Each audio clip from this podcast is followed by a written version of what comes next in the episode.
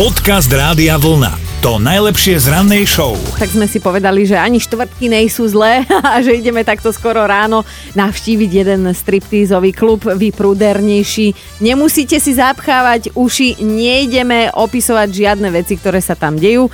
Vybehneme si do jedného francúzského mesta Nantes, lebo tam sa štamgasti štandardne chodili až doteraz pozerať na sporo odeté slečny, ktoré sa veľmi vábivo tanečne vlnili okolo tyčí ale tanečnice dostali voľno a nahradili ich sporo odeté humanoidné roboty. No a tie roboty sa teraz zvodne vlnia okolo tyčí v povrchovej úprave chrom, vysoký lesk, ale to sa mi neboli také úplne kovové tie robotky, tak pre istotu im na tie mechanické časti aj namontovali nejaké súčiastky zo starých dobrých plastových figurín, že by to trošku pripomínalo tie pôvodné tanečnice.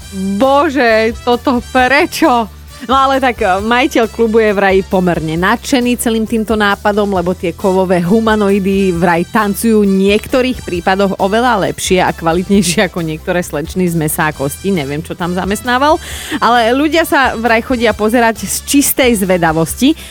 Po mesiaci ich vraj plánujú normálne tie humanoidné roboty odstaviť, k tyčiam postavia tie šikovné slečny a vraj ešte len uvidia, že teda akú prácu nakoniec dostanú tie spomínané roboty. A teraz keby sme boli chvíľu ticho, tak budeme počuť, ako si tí štamgasti vo Francúzsku vydýchli.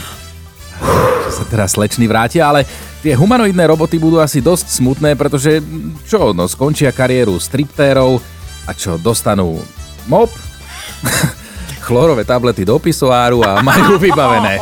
Dobré ráno s Dominikou a Martinom. Máme pre vás aj našu rannú mentálnu rozcvičku a tak sa nám Maja prihlásila cez radiovolna.sk, že teda by chcela aj tričko Rádia Vlna. Ahoj. Dobré ránko. Ahoj Majka, tak ideme ťa mentálne prebudiť, postaviť na nohy, hľadaj za tým, čo len chceš, len musíš teda ozrejmiť Slovensku, že koho nápovedu si vyberieš, moju alebo Martinovu?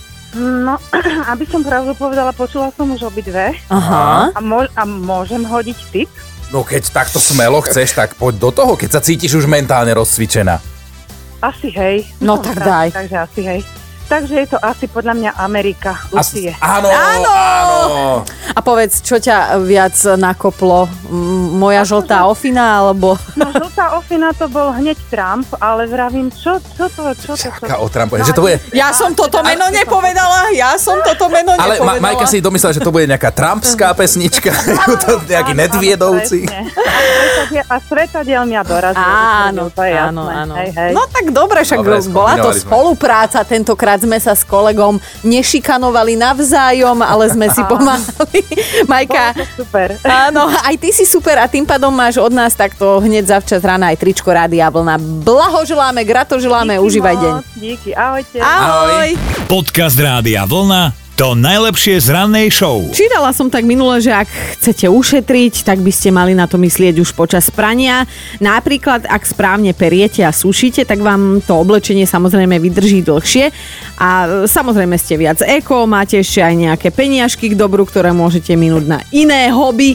Ale ja som napríklad ako žena vôbec netušila, že podprsenku máš sušiť tak, že ju položíš na sušiak. Nie, že ti bude z neho vysieť, lebo sa scvrkne to, čo bežne drží potom tvoje príslušenstvo Ale- pohromade. To bola aj pre mňa nová informácia, ty si to naozaj vtedy začítaná, tu nám začala rozprávať tie veci, ktoré tam čítaš. Tak nechcem, Lebo- aby sa mi scvrkli o, tie košiky. Tiež keď, no, lebo tiež keď vykladám pračku doma a potom to vešiam na sušiak, tak a vešiam frajerknú pod prsenku, tak tiež som ju vždy len zavesil, No. takže vyseli košíky dolu, tak teraz už viem, Áno. že teda pod prsenky budem dávať náležato. Ale ty sa veľmi rýchlo učíš. Dúfam, že sú to naozaj frajerky, ne podprsenky, nie tvoje. Ale...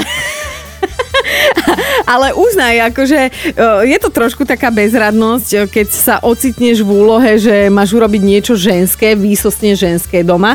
A, a ja zasa priznávam, že ako žena mám problém s tými chlapskými Tak robotami. ono teraz už po tejto informácii to vôbec nie je jednoduché, pretože keď aj ženu prekvapia veci v ženských robotách, tak No. potom, potom čo má robiť chlap v takejto situácii? Ja Vieš? som raz tak uh, menila žiarovku, lebo však odhodlaná, emancipovaná mladá žena toho času single a vyhodila som poistky v celom baraku.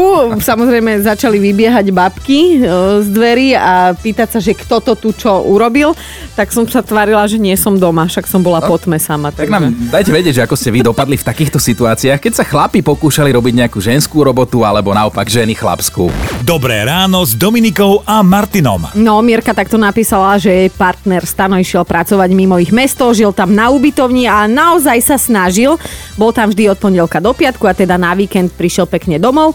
Asi po pol roku tam Mirka reálne šla prvýkrát pozrieť, že kde to vlastne žije a bolo tam relatívne čisto a pekne, akurát spod postele trčali také sivé chumáče prachu a Mirka sa pýtala, že prečo nepovysáva aj pod postelou a e, protiotázka m, pána partnera hovorí za všetko a to treba aj tam. Jasné.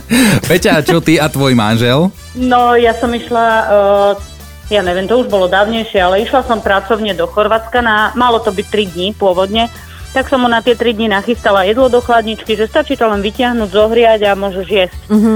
No ale predlžilo sa mi to na 7 dní, no ale keď som prišla po tých 7 dňoch, tak to jedlo bolo takisto tej ladničke, ako som ho ja do tej ladničky dala, Jež. pretože on nebol schopný si ani to jedlo zohriať. Ale manžel bol zrazu taký schudnutý fešák. Bože, toto mňa fascinuje, ako, ako tí muži až, až potom, keď odídeme z domu, zistia, že si žili ako v bavlnke a Možno by nebol ani tak problém to zohrievať, ako potom umývať ten riad. Ja to vidím Vidíš? skôr takto ako chlap. nájdete výhovorku. Áno, chlapi, no jasné, áno. typický chlap. Peťa, v tomto sme v jednom klube, tak ťa pozdravujeme a želáme ti pekný deň z Rádia Ahoj. Vlna. Aj vám pekný deň, ahojte. Podcast Rádia Vlna. To najlepšie z rannej show. No, napísala Monika, že ona si spomína na jeden krutý novembrový deň. Nastal čas prezuť pneumatiky, bola samozrejme objednaná do pneuservisu asi dva týždne vopred.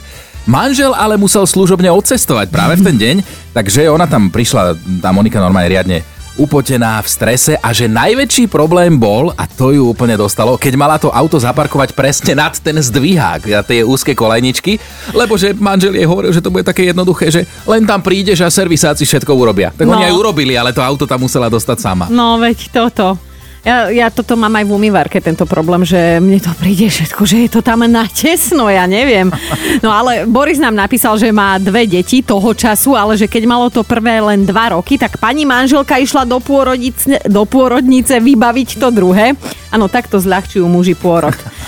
Boris preto zostal sám s dvojročným dieťaťom týždeň doma a to bol teda riadny rýchlo kurz rodičovstva, urobiť všetko tak, aby mal syn plný komfort, necítil stratu matky, aby mal aj pravidelnú teplú stravu, pravidelný spánok a ešte sa aspoň ako tak aj postarať o tú domácnosť, ne, aby to tam nevyzeralo ako po výbuchu a že takú fúšku nezažil ešte nikdy a to už raz v práci absolvoval 24.